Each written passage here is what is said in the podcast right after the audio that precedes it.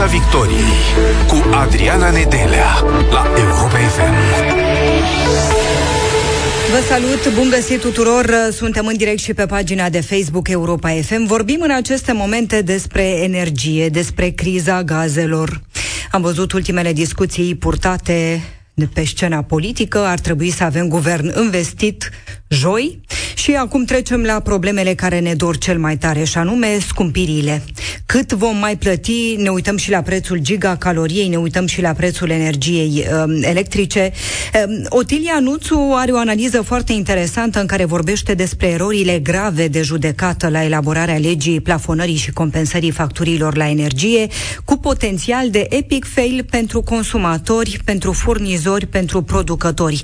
Vă întrebăm în această seară cum vă afectează pe voi criza gazelor și cum credeți că vom trece de iarnă? La ce facturi vă așteptați? Credeți că autoritățile au găsit cele mai bune soluții pentru populație? Și da, voi puteți estima în aceste momente cam cât ar urma să plătiți iarna aceasta? Cam ce facturi ați avea?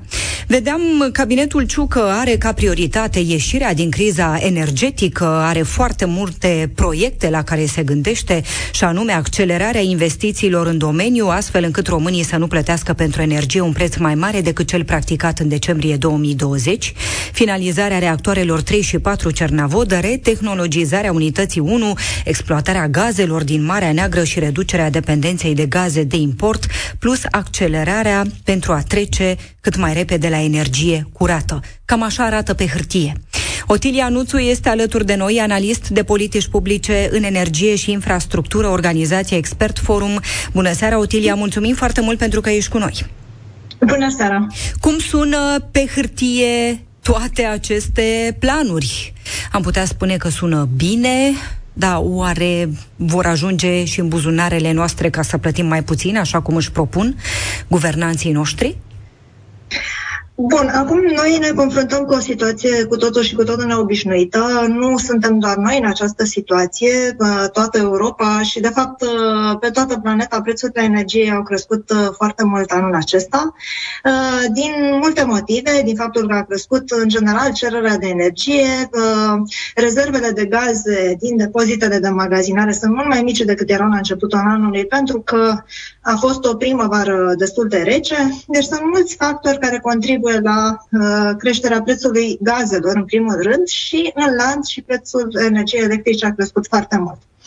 Noi, în plus, mai avem și niște probleme uh, care sunt uh, uh vechi, uh, care țin de decizii proaste de politici publice care s-au luat în anii trecuți. Spre exemplu, dacă ne uităm numai la ce s-a întâmplat în ultimii 2-3 ani, uh, vedem ordonanța 114 care a redus producția de gaze. Deci noi practic avem acum o producție de gaze cam cu 20-30% mai mică decât acum 4 ani. Și în acest moment uh, ne confruntăm cu o creștere a prețului gazelor de import în special și de uh, dată de faptul și, uh, și de faptul că noi depindem exclusiv de importurile de la Gazprom, care întâmplător este unul dintre principalii factori în creșterea prețului gazelor, cel puțin la noi în regiune. Deci, pe lângă problemele uh, clasice pe care le au toți ceilalți, noi mai avem și propriile noastre decizii foarte proaste pe care le-am luat până acum și care au făcut ca în energia electrică să nu se mai facă nicio investiție din 2016 încoace, în producția de gaze să scadă accelerat uh, extracția și producția internă și să nu se facă nici investițiile din Marea Neagră. Avem propriile decizii proaste, spuneai, luate de până acum. Cum crezi că ar putea arăta cele pe care le vom lua de aici înainte, după ce joi vom avea un guvern investit, din moment ce cabinetul Ciuc are ca prioritate ieșirea din criza energetică? Din păcate, dacă ne uităm la deciziile care s-au luat până acum uh, și în special, uh, hai să ne uităm un pic la legea aceasta cu plafonarea și compensarea prețurilor la energie. Uh, sigur că Noi suntem foarte preocupați de faptul că consumatorii casnici vor plăti niște prețuri foarte mari. Uh, problema este că aceste prețuri nu vin de undeva din cer. Ele sunt cauzate de faptul că cererea de energie și cea a consumatorilor casnici și cea industrială este mult mai mare decât poate să crească oferta de energie în acest moment.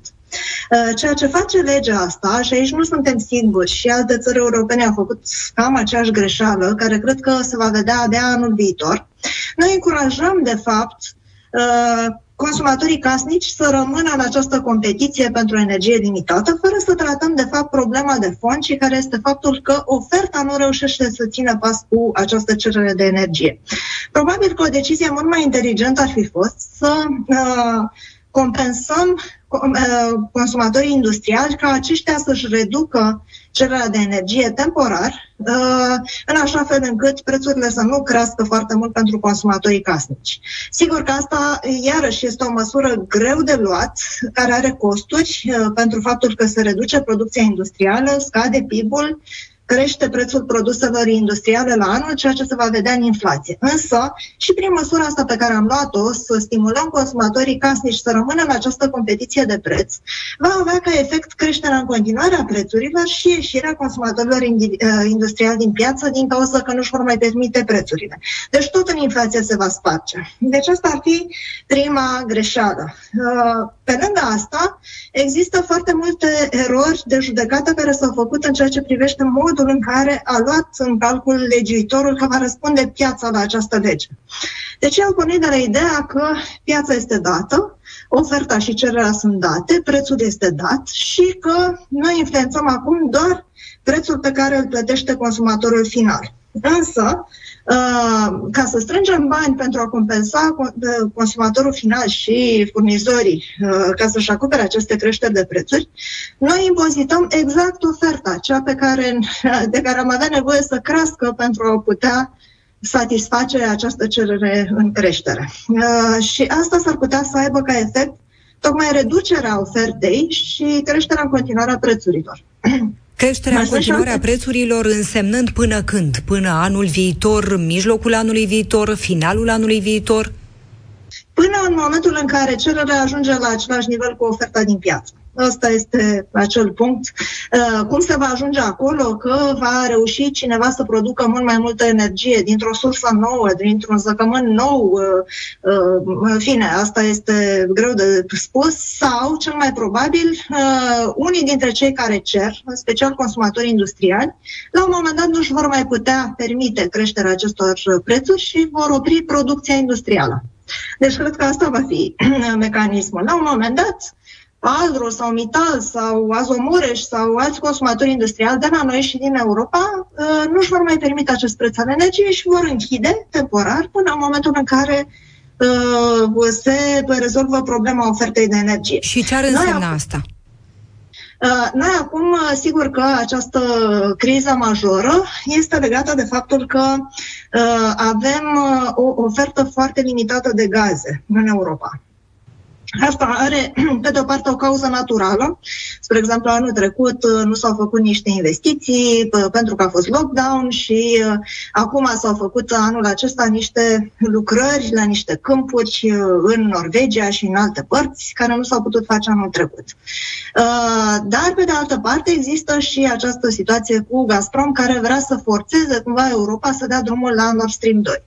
Uh, de ce au folosit cumva o criză care este reală pentru a accelera această criză, uh, reducându-și foarte mult tranzitul de gaze prin Ucraina uh, și exporturile către Europa și accentuând acest deficit de, de gaze. Și asta este ceea ce se duce și în creșterea prețului gazelor și prin ricoșeu și în creșterea prețului energiei electrice.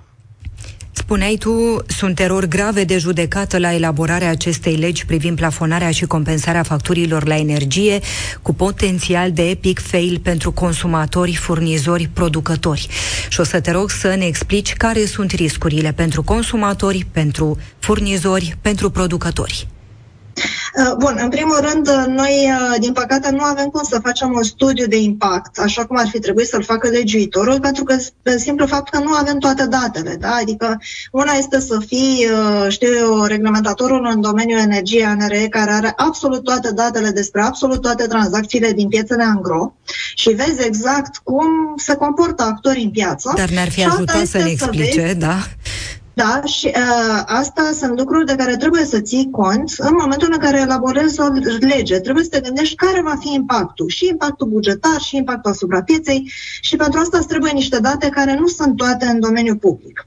Deci noi putem doar să ne dăm seama aici și acolo că aici, dacă ipoteza care a fost luată în calcul este asta, e o ipoteză greșită și atunci s-ar putea să ducă la consecințe destul de grave. Uh, spre exemplu, pentru furnizori, o ipoteză care este greșită este faptul că uh, s-ar putea, uh, că, mă rog, mecanismul prin care vor fi ei compensați, deci ei practic uh, trebuie să emită niște facturi la niște prețuri reduse față de prețurile de piață pentru consumatorii finali. Și există un mecanism prin care ei își primesc această diferență de preț Uh, de la bugetul statului, de fapt din două bugete, pentru plafonări de la Ministerul Energiei, pentru compensări de la Ministerul Muncii uh, și uh, cumva toate lucrurile vor merge foarte lin și banii vor veni foarte rapid. Problema este că modul de calcul pentru fiecare furnizor în parte a sumei pe care îl are de primit de la buget și banii care ar urma să fie colectați la buget pentru a acoperi aceste diferențe uh, nu sunt încă bătute în cuie. Și este un risc foarte mare, cel puțin unii dintre furnizori au venit și au spus public uh, că uh, nu își pot permite, dacă va trebui să prefinanțeze ei practic toată această diferență de bani pentru consumatorul final, nu își vor permite să facă treaba asta, vor avea o problemă majoră de cash flow dacă vor aștepta peste o lună banii de la uh, ministere. Uh, mai sunt niște probleme legate de modul în care au, s-au, s-au gândit cei care au gândit schema de compensare uh, la modul în care își formează uh, portofoliile de contract acești producători și furnizori. Deci cumva s-au gândit fie că toată lumea cumpără spot, fie că, într-adevăr, dacă te uiți la lege, vezi că se iau în calcul niște prețuri medii Uh, cumva că portofoliile lor sunt foarte omogene, așa, și tranzacționează toată energia ori la un preț mediu, ori la un preț spot.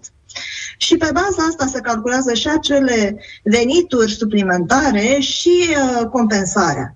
Problema este că fiecare producător și fiecare furnizor are un portofoliu foarte diferit în funcție de tipul lui special de afacere. Un uh, producător de energie regenerabilă, spre exemplu, își vinde o parte, dacă are o capacitate, să zicem, de 10 MW. Poate că vinde într-un contract pe termen lung, de un an, uh, doi dintre megavații ăștia, Uh, altul, uh, o altă bucată de încă 3 MW îi vinde uh, la 3 luni, uh, alții îi vinde zilnic, s-ar putea întâmpla să aibă la un moment dat pe un interval orar să fi vândut 7, dar să producă doar 6 și atunci să trebuiască să cumpere din piață energie ca să-și onoreze contractul. Deci toate aceste, uh, toată această imagine completă privind portofoliile de contracte pe care le au și producătorii și furnizorii, ar fi trebuit să fie luate în calcul ca să calculeze un impact și bugetar și asupra pieței. Și asta nu a fost făcută ceea ce implică un mare risc. Le reamintim ascultătorilor noștri că vorbim despre criza gazelor și cum vom putea trece de iarnă, la ce facturi vă așteptați voi iarna aceasta și dacă considerați că autoritățile au găsit cele mai bune soluții pentru populație. Otilia Nuțu, analist de politici publice în energie și infrastructură, organizația Expert Forum este alături de noi și dacă furnizorii despre care vorbeai nu-și permit prefinanțarea acelei diferențe, ce se întâmplă?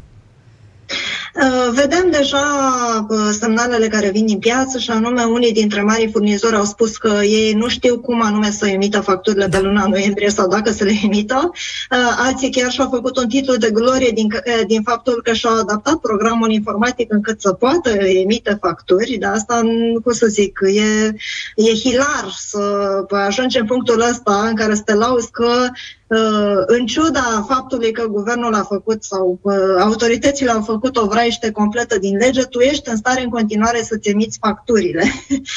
Așa. Deci astea sunt uh, niște lucruri care clar duc la niște agitații în piață.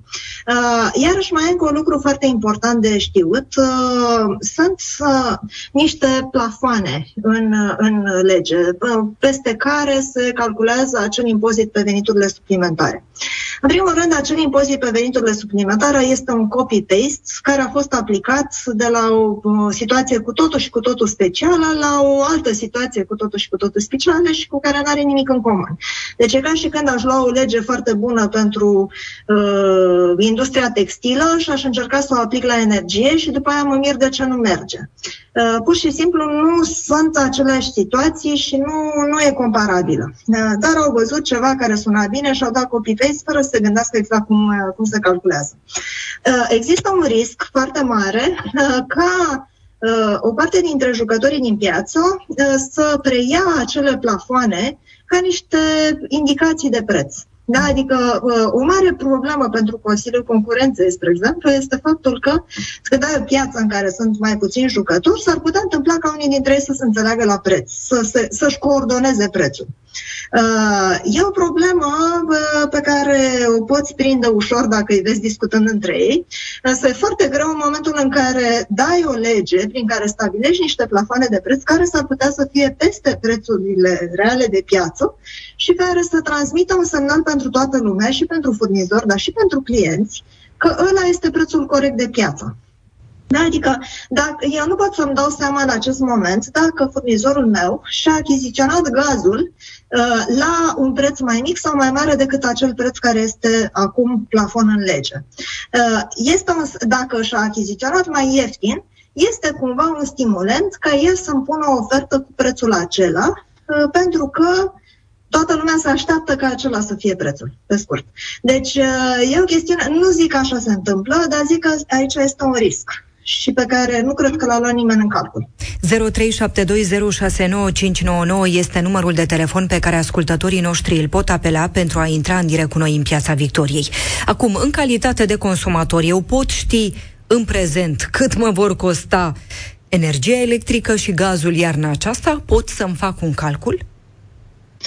Eu una nu pot să-mi fac niciun calcul din cauza că, eh, cum ziceam, eh, dacă te uiți pe spatele legii, într-adevăr există acolo niște uh, machete de calcul pentru cum ar putea să arate factura. Uh, problema este că, așa cum ziceam un pic mai devreme, s-ar putea întâmpla ca tocmai legea să stimuleze formarea prețurilor într-un anumit fel. Uh, deci uh, să forțeze sau să stimuleze furnizorul să pună un preț mai mare sau mai mic decât cel din piață, bazându-se pe această așteptare pe care o are lumea. Deci uh, nu știu care va fi prețul real pe care va, îl va pune furnizorul.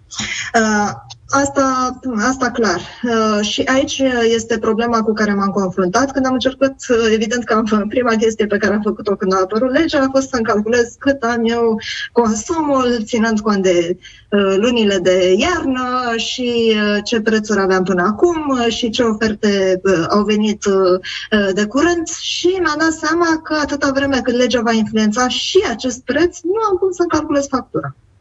Erorile acestea grave la elaborarea legii sau din spatele elaborării legii, ce e în spatele erorilor? Neputință, nepricepere, Alte priorități, cred, gen... Cred că e o combinație, o combinație de, de, de lucruri. Nu mă aștept să fie neapărat rea intenție, ci pur și simplu panică. Uh, hai să facem ceva. Cred că s-a uitat mai curând la faptul că înregistrau niște profituri frumoase la hidroelectrica și nuclear electrica și s-au gândit avem niște bani ca să acoperim cel puțin la început niște, creț, niște creșteri de prețuri în factură, uh, dar uh, le-au făcut tot așa pe genunchi și nu s-au gândit la toate aceste efecte care ar putea să fie în lanț. Și noi trebuie să ne uităm un pic la faptul că legea asta a avut, de fapt, trei forme foarte diferite. Întâi a fost o ordonanță de urgență care a ieșit într-o anumită formă, apoi a fost lege în Senat și apoi lege în Camera Deputaților și cele trei forme sunt foarte diferite. Nu poți să faci calcule complexe pe trei forme atât de diferite și întrebarea este Ok, și cum au venit aceste propuneri uh, diferite? A făcut cineva astfel de calcule sau pur și simplu a venit cineva, a, stai puțin că mai am și o idee. Uh, și din păcate, dacă ne uităm așa la legi care au fost făcute anterior, uh, suspiciunea rezonabilă este că uh, s-au făcut pe genunchi. Din moment ce una dintre prioritățile cabinetului Ciucă este exploatarea gazelor din Marea Neagră și reducerea dependenței de gaze de import, nu putem să nu ne întrebăm când. Când va ajunge gazul din Marea Neagră în casele noastre, la consumatorii români? Uh, întrebarea este Sau va ajunge vreodată? Ajunge. întrebarea este dacă va mai ajunge. Uh, acum, uh, ce să zic, este evident că prețul gazelor va, uh, va fi destul de mare și va crește din ce în ce mai mult și din cauza că gazul devine din ce în ce mai puțin la noi în regiune și din cauza că vor fi condiții tot mai stricte de mediu. La, la noi se discută foarte puțin despre și ne vom trezi iarăși peste 2 ani că nu știm ce ne-a lovit. Uh, acum, marea discuție la nivel european este cu emisiile de metan. Uh, și uh, care vor fi uh, probabil taxate sau se vor face niște mecanisme de, așa cum sunt cu certificatele de CO2 și asta va costa foarte mult în industria de petrol și gaze în special. Uh, noi suntem complet rupți de această dezbatere și nu ne-a preocupat niciodată. Dar oricum, exploatarea gazului uh, și transportul lui va deveni o operațiune din ce în ce mai costisitoare. Și noi nu luăm în calcul aceste lucruri. Uh, am, se știe de aceste rezerve de multă vreme. Concesiunea are 10 ani deja. Rezervele s-au descoperit cam tot de pe atunci și de atunci n-a făcut altceva decât să ne dăm cu stângul în dreptul și să nu facem o lege care să fie uh, satisfăcătoare pentru toată lumea. Adică ce ne dorim de fapt? Vrem ca toată lumea să-și ia partea corectă din gazele din Marea Neagră.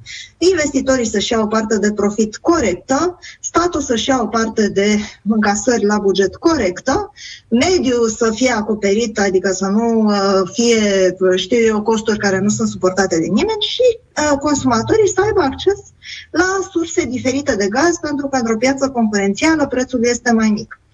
Uh, noi ne-am blocat în momentul în care am încercat să definim care să fie această împărțire. Și am făcut acea lege cu gazele offshore, care de fapt vedem că a blocat practic investițiile din Marea Neagră și vorbim aici de fapt de două proiecte diferite. Unul este acesta Petrom, Exxon uh, și în care va interveni sau nu Romgaz uh, de anul acesta. Altul este Black Sea Oil and Gas, care este un proiect ceva mai ușurel, să zic, adică necesită mai puține investiții și este uh, mai ușor de exploatat, însă care și el a fost, uh, deși a mers în continuare, uh, practic gazul acela nu va intra în piață decât în momentul în care se va modifica acea lege offshore. Uh, întrebarea este cât timp o să mai lălăim cu acea lege offshore. Uh, investitorii se așteptau ca legea offshore să fie modificată imediat după alegeri. Nu s-a modificat, tot uh, amânăm. Uh, sper că ideea nu a fost ca uh, legea să se amâne ca să cumpere romgaz mai ieftin de la Exxon, pentru că asta se cheamă, nu știu, racketing sau nu știu cum, cum să spun. Adică nu faci așa ceva și să-ți păstrezi credibilitatea pe plan internațional că ești un partener zdravăn la cap și onest. Uh, deci sper că nu asta a fost gândirea. Dar atunci întrebarea care se pune este dacă până acum nu s-a modificat legea, de ce m-aș aștepta să se modifice de acum încolo? Și mai există și niște termene limită din câte da. înțeleg, asta ar trebui verificat și cu ANRM. Uh, înțeleg că Petrom trebuie să ia o decizie orică continuă, oricur, orică renunță, uh, până în martie anul viitor. Uh, asta ar fi din contractul de concesiune. Nu știu, deci asta ar trebui verificat. Însă, clar, nu va lua decizia că continuă dacă legea nu se modifică. Și atunci înțeleg că ar fi un termen limită pentru modificarea acestei legi într-un sens care să permită investiția, până în martie anul viitor. Nu prea văd în acest moment, în acest haos uh, politic în care ne aflăm, că se va strânge o majoritate stabilă și care să gândească cumva cumpănit uh, să modifice această lege. Pentru că Uh, nu e doar abrogarea unui articol sau altuia, trebuie să ne gândim la modul onest cât ar trebui să fie impozitul corect pentru acele resurse din Marea Neagră. Continuăm discuția. Rămâi cu noi, Otilia Nuțu, analist de politici publice în energie și infrastructură, organizația Expert Forum. Ni se alătură și ascultătorii Europa FM. 0372069599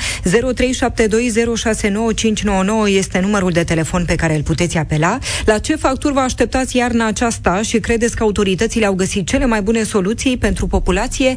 Cum vă afectează pe voi criza gazelor și cum veți putea trece de iarnă? Adrian este alături de noi acum. Te salutăm, Adrian. Sărut mâna.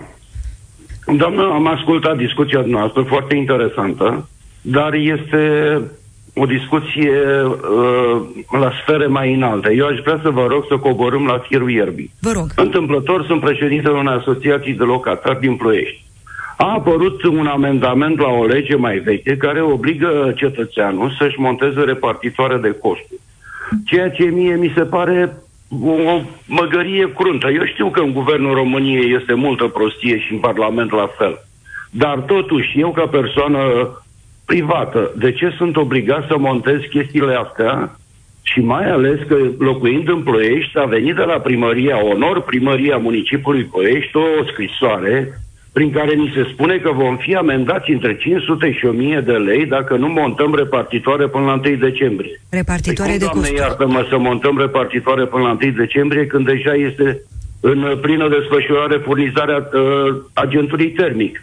Deci eu ar trebui să opresc cel puțin 3-4 zile furnizarea de energie ele, uh, termică în bloc ca să montăm repartitoarele și robinetele termostatate. Cineva s-a gândit și la monitorul de rând, Asta apropo, Otilia Nuțu, de haosul creat de această lege a plafonării și compensării facturilor la energie. Adrian este președintele unei asociații de locatari din Ploiești și ne spune că uh, oamenii trebuie să-și instaleze repartitoare de costuri până la 1 decembrie ar trebui să facă asta. Da, asta e o, o parte la care nu m-am uitat. Uh, nu are legătură cu legea cu plafonarea și compensarea. Uh, într-adevăr, nu știu dacă ăsta este momentul cel mai potrivit. Uh, având Să faci asta. Că, da, Cert este și asta iarăși e o chestiune de care nu am vorbit. Noi am vorbit foarte mult în legea plafonării și compensării doar de facturile la energie electrică și gaze. Am lăsat complet deoparte chestiunea termoficărilor, și mai mult decât atât, noi am uh, avantajăm cumva prin legea asta consumatorii de energie electrică și gaze pentru încălzire și dezavantajăm termoficările care la rândul lor înregistrează de fapt costuri foarte mari cu, uh, cu gazele în special. Uh, și am încercat să o cârpim altfel. Adică am încercat, uh, mă rog, uh, deci uh, termoficările nu sunt, nu intră în categoria consumatorilor care să beneficieze de plafonări de uh-huh. uh, prețuri sau de compensare și atunci preț, costul gigacaloriei crește foarte mult în toate orașele și ăsta este unul dintre motivele pentru care ați văzut săptămânile trecute erau 25 de orașe orașe, primele 25 de orașe din țară uh, cereau de la guvern un soi de bailout major de 1 miliard 300 de milioane uh, ca să acopere în special această criză majoră a creșterii de uh, costuri cu, cu gazele. Deci, iarăși asta este o măsură foarte proastă pentru că după ce că noi abia reușim să mai ținem consumatorii în sistemul de termoficare, care teoretic, dacă ar fi făcut eficient, ar fi mult mai eficient decât încălzirea individuală pe energie electrică sau gaze. În același timp îi penalizăm uh, trebuind să creștem uh, prețul la gigacalorie pentru că nu se mai pot acoperi din subvenție toate aceste costuri uh, foarte mari. Și peste asta, într-adevăr, vine și această chestiune cu, cu montarea de repartitoare. Dar sunt toate problemele astea, de fapt, se adună unele peste altele și da. nu le tratăm într-un mod coerent. Păi da, pentru că până acum am avut alte priorități. Sorin ni se alătură acum. Te salutăm, Sorin. Bună seara! Mă auziți? Da, vă auzim foarte bine. Da, eu o să fiu foarte scurt. Um, cred că ar fi bine de urmărit ultimul interviu a fostului ministru de energie de la PNL, care a fost uh, primit într-o emisiune de la, pot să spun, postul de TV? Sigur. Uh, de la DJ, unde a fost întrebat uh, de cantitățile de gaz care s-au fost stocat pentru iarnă și n-a știut să răspundă când a fost întrebat de negocierile care s-au făcut pentru gaz și n-a știut să răspundă, prezentatorul i-a, i-a spus uh, și a dat câteva exemple de Ungaria, Moldova, Bulgaria. El pur și simplu a fost uh, ca o persoană care îi se prezentau niște date care pentru prima dată. Și ceea ce simt, simt că noi, noi am fost lăsați doar așa. La voia întâmplării pleacă unii din alții, uh, iar uh, s-a prezentat așa un populism. L-am ascultat aseară pe Kelmen Hunor care a spus Domnule, trebuie să fim solidari. Solidari cu, cu cine să fii solidar? Cu noi taxe care se impun și cu o creștere a ministerelor? Cum poate să spun acest guvern, nou guvern, că va fi solidar sau că va uh, va rezolva problema, problem, o să fie foarte scurt, da, Albert. Da, imediat. Cum poate să spună guvernul că este solidar când crește numărul de ministeri, crește costurile și o să fie solidar cu populația care va avea costuri mai mari? Întreb pentru că sunt cu juniorul și... Sigur, îl salutăm și noi pe bună. Albert. Mulțumim tare mult, da. Sorin. Ce putem să le spunem, Otilianuțu, oamenilor când uh, simt că asta se întâmplă? Am fost lăsați de izbeliște. Da, asta nu, nu am aici cuvinte de consolare. Cam același lucru s-a întâmplat și cu pandemia. Asta este doar criza următoare pandemiei. Adică, da, Uh, și, uh, mă rog, cum ziceam, de fapt, uh, motivul pentru care cresc prețurile atât de mult este iminența unei întreruperi de furnizare. Uh, și, uh, adică, prețurile nu cresc de capul lor, așa, din senin. Uh, pur și simplu piața percepe că e un risc major ca la un moment dat să nu existe suficient gaz în piață. Și atunci toată lumea încearcă să-și cumpere acum gazul ca să aibă. Uh, nu știu în ce măsură uh, nu vor fi, cel puțin dacă sunt câteva zile în care să fie foarte fric, s-ar putea întâmpla să avem o problemă inclusiv cu gazul care să poată să intre fizic. Adică să avem să fie țava goală. Pe scurt. Asta era întrebarea. Uh, Care e principalul risc iarna aceasta? Asta ar fi principalul risc, să nu fie... Deci noi avem în uh, depozitele de magazinare cam vreo 75% acum din capacitatea totală. Uh, acum, uh, din câte mi-au explicat niște specialiști, eu nu sunt un specialist, așa că iau lucrurile astea așa cum mi se explică și nu le cercetez mai departe, înțeleg că pentru a avea presiune suficientă în rețeaua de gaze, ca să pot să furnizez gaz atunci când e o temperatură foarte joasă un număr de zile, ai nevoie de un flux de importuri. Și problema este că noi nu avem acea capacitate acum uh, de când nu mai importăm prin Ucraina, da? adică Gazprom nu mai livrează prin Ucraina, ci prin Stream, uh, iar noi ne putem uh, cumpăra gazele din Ungaria și din Bulgaria foarte puțin. Noi, practic, nu avem suficientă capacitate de import ca să ne acoperim acest necesar suplimentar ca să asigur fluxul da. și presiunea suficient de mare în caz în care va fi o iarnă foarte friguroasă. Ni se alătură și, și Valeriu. Asta. Ni se alătură fost... și uh, Valeriu și imediat continuăm. Te salutăm, Valeriu.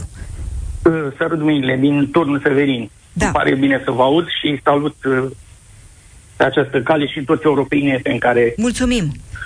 Din păcate, România este o țară în derivă. Este ca și un uh, vapor fără cârmă, fără motor. Așa aș vrea să aud, aud uh, toți politicienii noștri în frunte cu marele președinte Iohannis să ne spună o singură lege pe care au dat-o sau pe care au susținut-o, care să vină în ajutorul românilor. Să facă bine românilor. Mulțumim tare mult, de 30 de ani Mulțumim foarte mult, Valeriu. Mulțumim pentru că ai intrat în direct cu noi. România, o țară în derivă, ne spune Otilia Nuțu Valeriu. Uh, concluzia acestei serii, Otilia, dacă ar fi să facem, să faci o recomandare celor care ne conduc, având în vedere că au această prioritate în noul mandat, cabinetul Ciucă va fi investit joi, are ca prioritate cabinetul Ciucă ieșirea din criza energetică. Ce măsuri trebuie să luăm acum? În primul rând, trebuie să-și ia niște oameni care să fie foarte competenți, pentru că, de fapt, asta este marea problemă. Uh, la vârf s-au promovat foarte mult non-valorile și atunci ajungem și în situația asta în care nimeni nu mai ține minte exact cum trebuie făcută deci ce strategie energetică, management pentru o situație de criză. Uh, în al doilea rând, trebuie să discute pendelete, să-și facă timp să discute cu toți actorii care sunt afectați în momentul ăsta.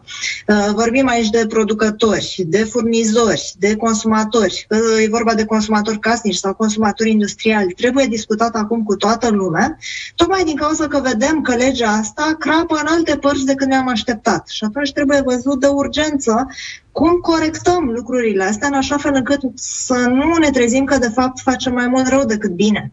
Uh, deci uh, trebuie cumva să se ocupe de chestiunea asta. Nu, nu, nu se poate amâna pentru că anminte riscăm să afectăm viitorul sectorului pe termen lung. Dacă omori acum orice investiție nouă, după ce și până acum au fost, uh, nu erau motive de prea mare entuziasm, nu știu cine naiba va mai veni să mai investească în România de acum încolo, dacă și acum, într-o asemenea situație de criză în care ai nevoie în disperare să ți se producă mai multă energie, planul tău este tot să omori producția de energie. În regulă. Mulțumim foarte mult pentru această analiză. Mulțumim mult! Mulțumesc. Otilia Nuțu a fost în direct cu noi în Piața Victoriei la Europa FM, analist de politici publice în energie și infrastructură, organizația Expert Forum. Firește, urmărim subiectul, mai ales că reprezintă prioritatea cabinetului Ciucă. Uh, guvernul, noul guvern va fi investit joi. Urmărim subiectul, toate detaliile sunt și pe europafm.ro. Rămâneți alături de noi, ne revedem săptămâna viitoare. Urmează știrile. Piața Victoriei cu Adriana Nedelea la Europa FM.